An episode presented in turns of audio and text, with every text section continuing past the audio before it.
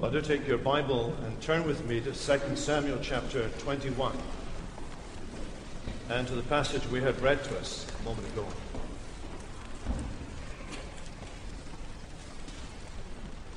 I remember as a little boy exploring the area the, when we moved house, exploring the new area. One of the things that uh, I enjoyed doing was for the first time our home was at the edge of the, the area where we lived, the city where we lived. And uh, I was therefore able to go and explore into the countryside and follow some of the tracks that I discovered there, avoiding farmers who sometimes took pot shots at little boys who were invading their territory, uh, but made it all the more exciting, really, to, to be there. And I remember one occasion finding this gorge. It was uh, obscured because basically you could usually not get anywhere near it. There was housing, and then there were fields, and there was this gorge and trees. And, and uh, I was pretending that this was the Amazon jungle, I remember at the time, and I was going up the Amazon in the forest and uh, paddling along this stream at the base of this gorge. And I remember at one point climbing up the rock face and discovering on the rock face that somebody had carved in the rock uh, a kind of monument, uh, a monument to three young men, ages 14, 16, and 17, who had been hunted down by, shall we say, for delicacy, foreign soldiers from the south of the land where I lived, hunted down by these soldiers who were, during that period of history, particularly aiming, targeting Presbyterians, people like you. and these boys had been hunted down by these soldiers and had been killed because they had shown some allegiance to the national covenant in which the people had covenanted together for Christ and his covenant in order to follow the crown rights of the Redeemer. I love that expression. The crown rights of the Redeemer, which is to say, they believed that when it came to their religious practice, it was not the business of the government or the king to intrude and to demand or command. That they, in their religious practice, that is, as those who were ruled by the Word of God, that it was the crown rights of the Redeemer, Jesus Christ, that had the only authority when it came to church practice, church government, church belief. I admired those boys. I remember going back there on my own and praying that God would raise up in our day people with such courage as to take a stand for the crown rights of the Redeemer. Well, in many ways, that story and their courage reminded me of what we have described here in this little section at the end of the story of David's life. We saw last time that this is a summary statement, a final reflection, if you will, on the administration of the kingdom of God under David, the Lord's anointed.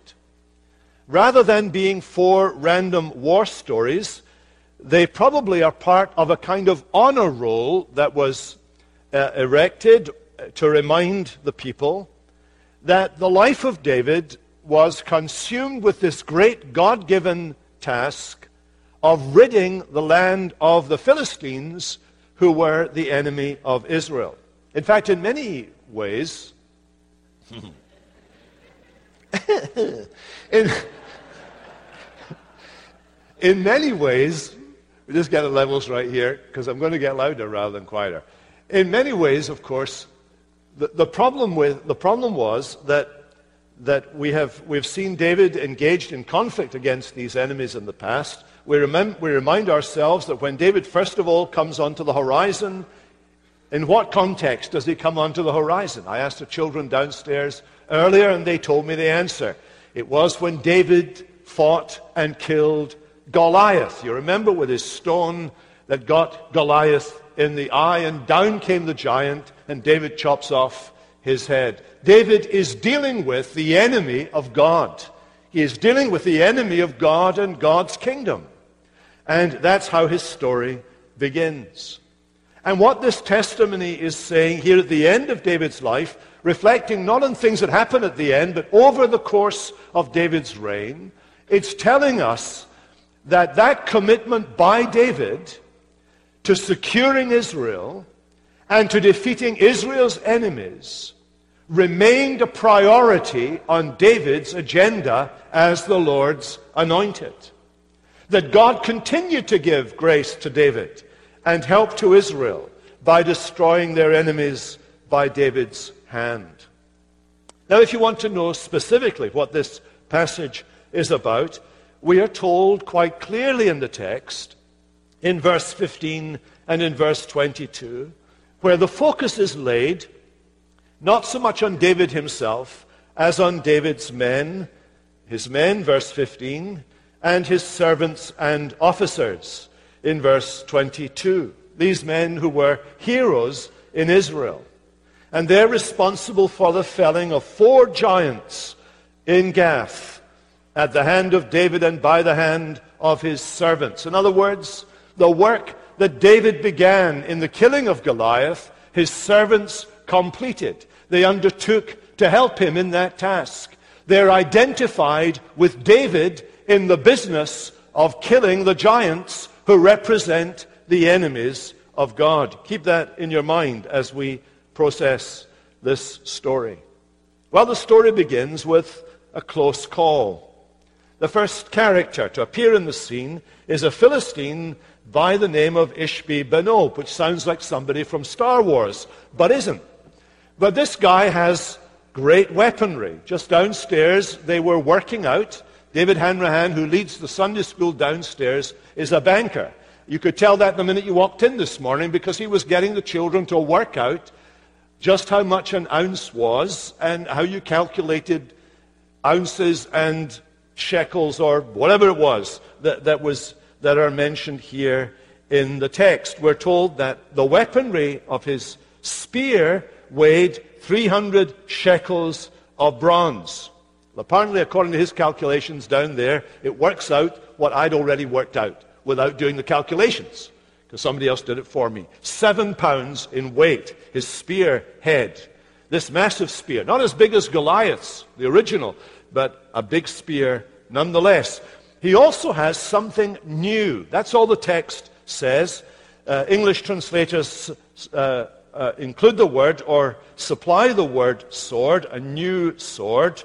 Rather, basically, it is a new weapon. We don't know what it is. It's an unknown weapon. It's the newness of it, the newness of it that is emphasized in the text. Nobody had encountered this weapon before. That made it all the more frightening for anyone encountering this giant. And the crucial part in the early part of this little passage is, of course, that David grew weary. David grew weary. Here is the king. He is exhausted and vulnerable and apparently has inadequate protection. We often think of David, don't we, as a heroic figure, a figure of massive amounts of energy and strength, almost supernatural power. Of course, it wasn't supernatural power, it was very natural power. But here we see him as a human figure, able to get tired in the midst of battle. And here he is, tired and vulnerable. We remember, too, that our Lord Jesus, in his humanity, became tired and vulnerable in his humanity. And in, on the last night, for example, of his earthly life, in that last battle in the garden, we find him vulnerable and exhausted and sweating great drops, as it were, great drops of blood. Well, here is David, vulnerable, tired. And the enemy does not hesitate to swoop in for the kill. His spear weighed 300 shekels of bronze. He was armed with a new sword, and he thought to kill David. So we're invited into the mind of a monster. He thought to kill David. And this raises a question. What if David had been killed at this point? Or what if David had been taken captive by the Philistine? Supposing David's life had not been spared. They almost had him. That's what the writer is telling us. They almost had him. They almost killed him. Everything is hanging in the balance. And we are to understand as we read this, you see, that here is the cause of God and his kingdom that is in the balance. Everything is in the balance. Everything is up for grabs at this moment in the story. And there have been other times in the history of the world when that has happened. When you remember Abraham takes Isaac up that hill and is about to kill Isaac. He has the knife in his hands. And we think, supposing Abraham had killed Isaac, there would have been no Jacob, therefore no Israel, therefore no Judah, therefore no David, therefore no Israel, uh, no Jesus. Everything is hanging on the balance. When Pharaoh decrees that all the little boys of Egypt are to be put to the sword, supposing that order had been carried out absolutely. Supposing one little boy had not survived and his mother had not protected him from the angry Pharaoh. Supposing there would be no Israel. There would be no successor. Everything hangs in the balance. And supposing, supposing the order of Herod had been carried out on all the little baby boys of Bethlehem and they had all been slaughtered that night, every one of them, including the son of Mary. Then all of God's flock would be lost. All of us would be lost. We would still be without hope and without God in the world. Everything is hanging in the balance. And there are times, you see, the lesson is this. Times when the cause of God and His kingdom Indeed, the cause of the Lord Jesus as the Lord's Messiah seems to be fragile, appears to be weak, appears to be marginalized, appears to be threatened by the enemies of God. You think, for example, of the Huguenots in France. About 50% of the population, in fact, more than that at one stage, and they are threatened by the powers that be. And on St. Bartholomew's Day, there is this systematic attack all over France that slaughters hundreds of thousands of Huguenots. And you think the cause of God has come to an end. You think the work of God is going to cease. Or you think of those killing times in Scotland when the forces of the state combine together to destroy God's church there in Scotland. And it seems as if the whole cause of God is under threat. And there are times in the world when the cause of God seems to be under threat. It is such a small group of people. I think of the United Kingdom today. 4% of the population will be in church today. And it seems as if the cause of God is in such dire straits. This is the picture. This is a close call. And it raises the question can God keep his promise to David? God had given to David this promise of an everlasting kingdom, of someone from his royal line who would reign forever and ever. What is at threat here at this moment, you see, is the gospel. Because as Paul is announcing the gospel in Romans 1, he makes it very clear that Jesus is descended from David according to the flesh. And there are times, it seems, that the cause of Christ and Christ's kingdom are threatened by the enemies of God. And there are many close calls in the history of the world. But then we have this honor roll. We have, to begin with, this man, Abishai. We've heard, him, heard about him before. David is in the crosshairs of the Philistine giant when suddenly, out of the blue, one of David's men, Abishai, rushes to his defense. He comes to his aid and attacks the Philistine and kills him. The action is reported with brevity and economy of language.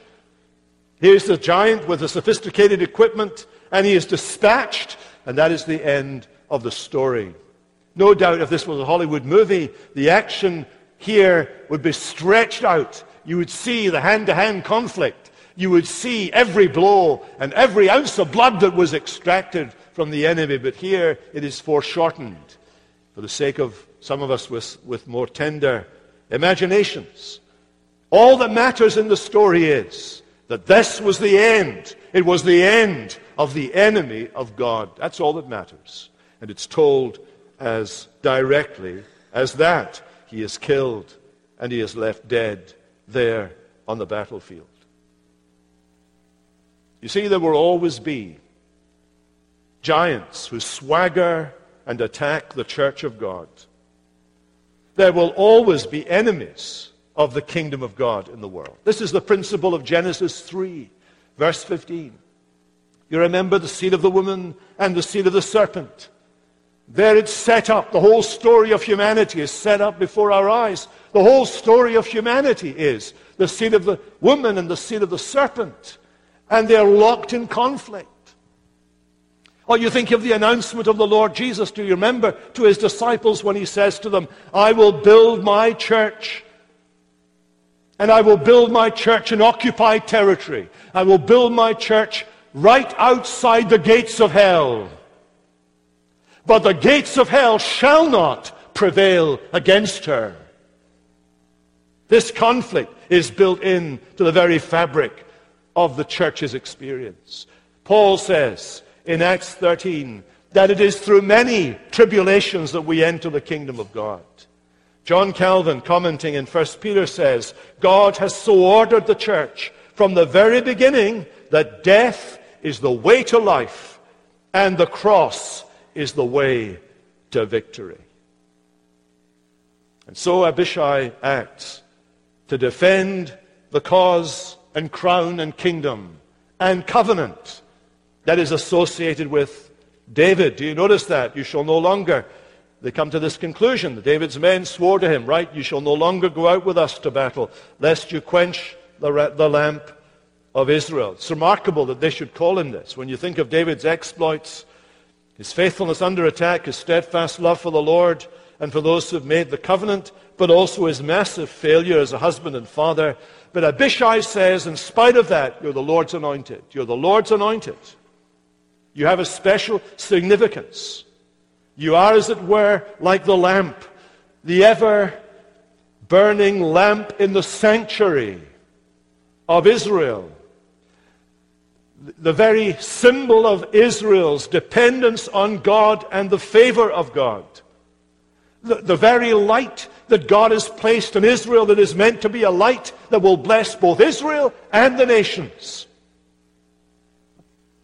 The light that shines, you remember in Zechariah, and that shines and burns not by light, not, not by might nor by power, but by my spirit, says the Lord. The light of Israel. The light that is going to come into its fullest fruition when David's greater son comes and says, I am the light not only of Israel, but the light of the world. A bright, shining light. Well, says this man, we are going to fight for the Lord's anointed. We're going to fight for the light of Israel. We're going to engage in the battle that was your battle. We're going to do exploits in your name and for the sake of you, our King, David. And there's a sense in which every one of us who belongs to the Lord Jesus is enlisted in his army and is equipped by his Spirit to do what these servants of David did to fight on behalf of the Lord's anointed, to engage the enemy on his behalf. Well, you look at verse 17, 18, 19, 21. Four men who are God's servants. We, we're not being told there anything about their sanctification or their piety or their spiritual condition, but their action. What do they do? That's what's important in the story. What they do is they fight for the covenant people of God and they fight for the Lord's anointed. They are fighting for Christ's crown and covenant. And so there's a war. And Elhanan, the son of Jair, the Bethlehemite strikes down Goliath the Gittite. And some of you are thinking, what? two Goliaths? Two Gittites? And uh, it could very well be that there's a textual problem here. I think, for example, the repetition of the double-barreled, excuse me, the double-barreled name there that we have in our English translations is probably wrong since the second part of that double-barreled name is the word that's used later in the text and translated a weaver's beam, which looks like the text has been damaged somewhere in the past. Remember, it's the original that's infallible. Human translations are, are very fallible. But we have another text that might clarify for us. It's in 1 Chronicles 20, verse 5. There was again war with the Philistines, and Elhanan, the son of Jair, struck down Lahmi, the brother of Goliath the Gittite, the shaft of whose spear was like a weaver's beam. That seems to be the solution. This is a brother. In other words, this is a family thing. This exceptional size and strength are part of a family genetic trait. Each of these men who are engaged in this battle is given their full name. Here's a roll of honor recording their extraordinary deeds. And there's a principle here, I think, just in passing, it is that we can recognize God's people's service for Him. We can give God glory for gifts and graces that He bestows on His servants. We're wise if we take time to acknowledge or applaud or mention the instruments through whom God has worked. If we happen to be one of those instruments, it's important for us to remember that we have nothing except what we've been given by God. But there's nothing intrinsically wrong in having a plaque to remember a former pastor who's had a significant ministry, or applauding an artist who performs to the glory of God, or mentioning publicly the faithful service given by one of our brothers or sisters. In fact, it's helpful to be reminded that God does his work in the world through instruments. So there's a general point here. You look at the New Testament and you find Paul doing this. He mentions Priscilla and Aquila and he says, you know, they once risked their lives for me. Or he mentions, uh, our Lord mentions his disciples and you know what, they were like. You know that they fell asleep and so on. But, but he does mention the fact that in spite of their being erratic sometimes, he says about them, you have stayed with me through my trials. So it's good to honor those who serve the Lord and these men are honored for risking their lives for the sake of the kingdom. They put their life themselves in harm's way. They weren't interested in reputation, they weren't interested in life itself. When it came to Christ's crown and covenant, they were prepared to die. I think of those three boys, hunted down outside Hamilton in Scotland, because they had pledged their hearts and their loyalty to Christ's crown and covenant. And I think of another man that I read about this week who'd been asked to do something at an event of national significance, and something from his past that he had said was brought up, and instead of standing his ground, he capitulated, walked away, because he didn't want, quote, to be a distraction. And I thought, what a contrast. Where, are the, where is the backbone? Where are the men with chests that C.S. Lewis spoke about when he derided the fact that we live in a day with, of men without chests? No courage, no strength of conviction, not willing to be ridiculed by colleagues, not willing to take what it means to stand your ground with Christ and his covenant in days when Christ's crown and covenant are under threat and attack and criticism and mockery by people in the world. Come to this last character, and we see there's a clear message coming through in this story. We're introduced to a man, we're not told his name, let's call him Mr. Six Digits. Uh, these, this guy is a, a bit of an interesting genetic mix, and I'm sure there's some condition that he had but really, what's emphasized in the story is that he taunted Israel. Look at verse 21. He taunted, that is, he mocked Israel, just the way Goliath had done early on in David's story. The Hebrew word means to reproach, to deride, to defy, to mock. And you see, what we have to understand is that when you mock Israel, you mock the church. And when you mock the church, you mock the master. And so when the church of Jesus Christ, as the Israel of old, is. Uh, is defied, is laughed at, or is threatened, or is reproached, or derided, the people who are doing this are, in fact, aiming their attack at God. They are defying God. They are mocking God. Do you remember David made this so clear right at the beginning of this story when he's confronting Goliath and he says, You know, these taunts that you're throwing at us, these abusive words that you're saying about us, do you know that these things are being aimed at the Lord God of Israel? And it's in the name of the Lord God of Israel that I face you today. And here we're being told that right through his ministry, right through his career as their king, there are other men who take up that same stand. And they say this if you trash talk the God of Israel, if you trash talk the people of God, if you trash talk the church of God, you are trash talking God Himself. This is Christianity, Old Testament style. You trash talk the Lord. And here's the clear message this is what those who defy and defile and deride and attack and mock the church of God can expect in the end. With every giant that bites the dust in this story, we are being pointed to the ultimate end of all the enemies of God. This is announced, isn't it, in Genesis 3 that I mentioned earlier. The seed of the woman will eventually crush the serpent's head. He will be wounded. His people will be wounded. But he will eventually crush the serpent in the end.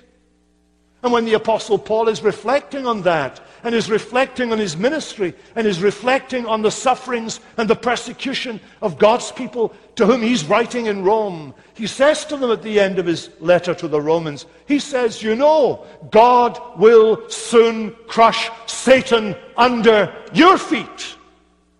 Under your feet. What happens to the head happens to the body. What happens to the leader happens to the led. What happens to our king happens to us who are in his kingdom. And we have a part every time we resist the devil, every time we take a stand for truth, every time we're, ta- we're willing to take a fall for our stand for truth, to perhaps lose your career pro- path and prospects to perhaps even lose a relationship that will not work out because of your stand for God and for truth. Every time that happens, you know what we're doing? We're crushing Satan under our feet. It's accumulating this final end of all the works of the devil. Matthew Henry writes this David began his glory with the conquest of one giant and he concludes it with a conquest of four giants. Death is a Christian's last enemy. Death is a son of Anak, a giant. But through him that triumph for us, we hope to be more than conquerors at last, even over our enemy. Here's what John says in 1 John 3. This is the reason the Son of God appeared. Supposing I put that out and we had a little quiz. What do you think is the reason the Son of God appeared in the world? Pretend you're not a member of 10th Presbyterian, that you're a member of any other Presbyterian church that doesn't have the history you've got, so you don't know your Bible, okay? Why did he appear? Here's the answer to destroy the works of the devil. The gates of hell shall not prevail against him. So, in the fullness of time, the Lord of history will bring about the promise that he made to David. You remember? The Lord has promised to David, saying, By the hand of my servant David, I will save my people Israel from the hands of the Philistines and from the hand of all their enemies. Will God keep that promise? These men's stories say yes. Jesus' story says yes. The faithfulness of the Huguenots and the Scottish Covenanters says yes. God will keep his people. And God keeps reminding us of the promise of one who will be born of a woman, born of a woman, to crush Satan in the end. We come to the clear message, which is simply this that all the enemies of God's anointed will lie crushed in the end. Therefore, O kings, be wise, be warned, O rulers of the earth. Serve the Lord with fear and rejoice with trembling. Kiss the Son, lest he be angry. Now, I said that the whole point of this story is to emphasize these four men who are the servants and officers of King David. Therefore, the application is to you and I who are the servants of King Jesus. We're engaged in the conflict. We're fighting an enemy every moment of every day. The enemies we fight today are the thoughts and the philosophies and the speculations and the theories and the ideas of a world system in opposition to God. We fight it not with spears and swords or machine guns, but we fight it with spiritual weapons the weapons of our warfare are mighty under God for the demolition of strongholds. We use the sword of the Spirit, which is what? The Word of God. We use the weapon of all prayer in all circumstances, the secret weapon that we have against our enemy. We go into battle fortified, not with a tank, but with the righteousness of Jesus, covering our breast and making us invincible to the enemy. We go into the battle. Because we go in the strength of God, no lion can him fright. He'll with a giant fight, as John Bunyan puts it. He will have the right to be a pilgrim. Let's pray together. Father, as we go out into the world, equipped by your grace, with the help of the Lord Jesus, the strength of God, we learn from this very physical, very earthy, very substantial story from the past, written for our learning and our instruction as your people today.